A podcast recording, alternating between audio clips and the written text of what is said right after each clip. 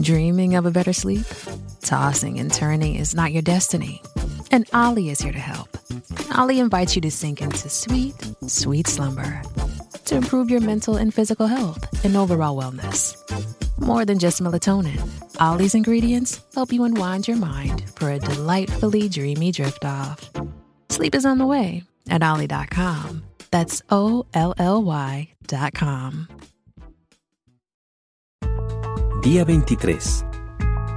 Yendo un poco más allá, se postró sobre su rostro y oró.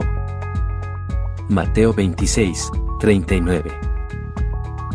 Podemos aprender muchísimas de las características instructivas de la oración de nuestro Salvador durante este periodo de severa prueba. Lo primero a destacar es que se trató de una oración a solas, dado que se apartó hasta de sus tres discípulos preferidos. Querido creyente, recuerda que con frecuencia debes practicar la oración a solas, en especial durante los momentos de prueba. La oración en familia, la oración en público o la oración con otros creyentes en la iglesia no es suficiente.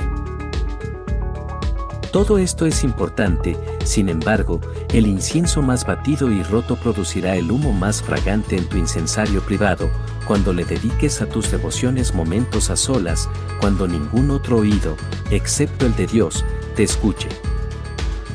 La oración de Cristo fue también una oración humilde.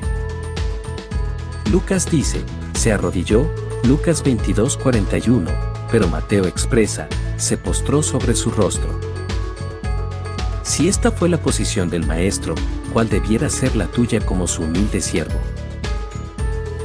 No debes cubrir tu cabeza con polvo y ceniza. Génesis 18:27, la humildad te brinda un punto de apoyo y no hay esperanza de prevalecer con Dios en oración a menos que te humilles, para que Él te exalte a su debido tiempo. Primera de Pedro 5:6. Su oración fue también una oración filial, una oración apropiada de un hijo hacia su padre. Él oró, Abba, Padre, Marco 14:36. Al presentar tu adopción como hijo, encontrarás un fuerte que te protegerá en los tiempos de prueba. Si hubieras sido simplemente un súbdito suyo, hace rato que habrías perdido tus derechos por tu traición, pero nada puede hacer que pierdas los derechos de hijo, por lo que cuentas con la protección del Padre. Por tanto, no te sientas intimidado de llamarlo, Padre mío, Mateo 26, 39, escucha mi clamor y atiende a mi oración, Salmo 61, 1. También toma en cuenta que la oración de Jesús fue perseverante. Él oró tres veces, por tanto no te detengas hasta que prevalezcas.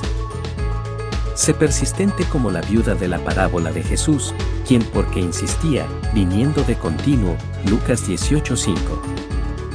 Obtuvo lo que no consiguió con su primera súplica. Dedíquense a la oración, perseveren en ella con agradecimiento, Colosenses 4:2. Por último, fue también una oración sumisa. Él se había resignado a cumplir la voluntad del Padre, porque dijo, no sea lo que yo quiero, sino lo que quieres tú, Mateo 26, 39. Por tanto, sométete a la voluntad de Dios dado que Él determinará lo que es mejor. Conformate con dejar tu oración en las manos de aquel que sabe cuándo dar, cómo dar, qué dar y qué retener. Así que, aquellos hijos de Dios que perseveran en la oración solitaria, con humildad y sumisión, sin dudas prevalecerán, qué maravilloso ejemplo de oración nos dio Jesús en Getsemaní. Allí fue donde vimos a Dios el Hijo, aquel que experimentó una unidad y una comunión inquebrantables con su Padre desde la eternidad pasada, humillándose y suplicando a Dios el Padre. Y si nuestro Salvador sintió tal necesidad de orar, cuanto más nosotros. Gracias a que Él estuvo dispuesto a beber la copa que mencionó en Getsemaní tenemos, mediante Él, acceso al trono del Padre. Si no fuera por su oración y la respuesta, nuestras oraciones no tendrían sentido. Oh, Señor, cuán benditos somos de conocerte y de conocer a tu precioso Hijo. Gracias por el que sufrió en Getsemaní y en la cruz por nosotros.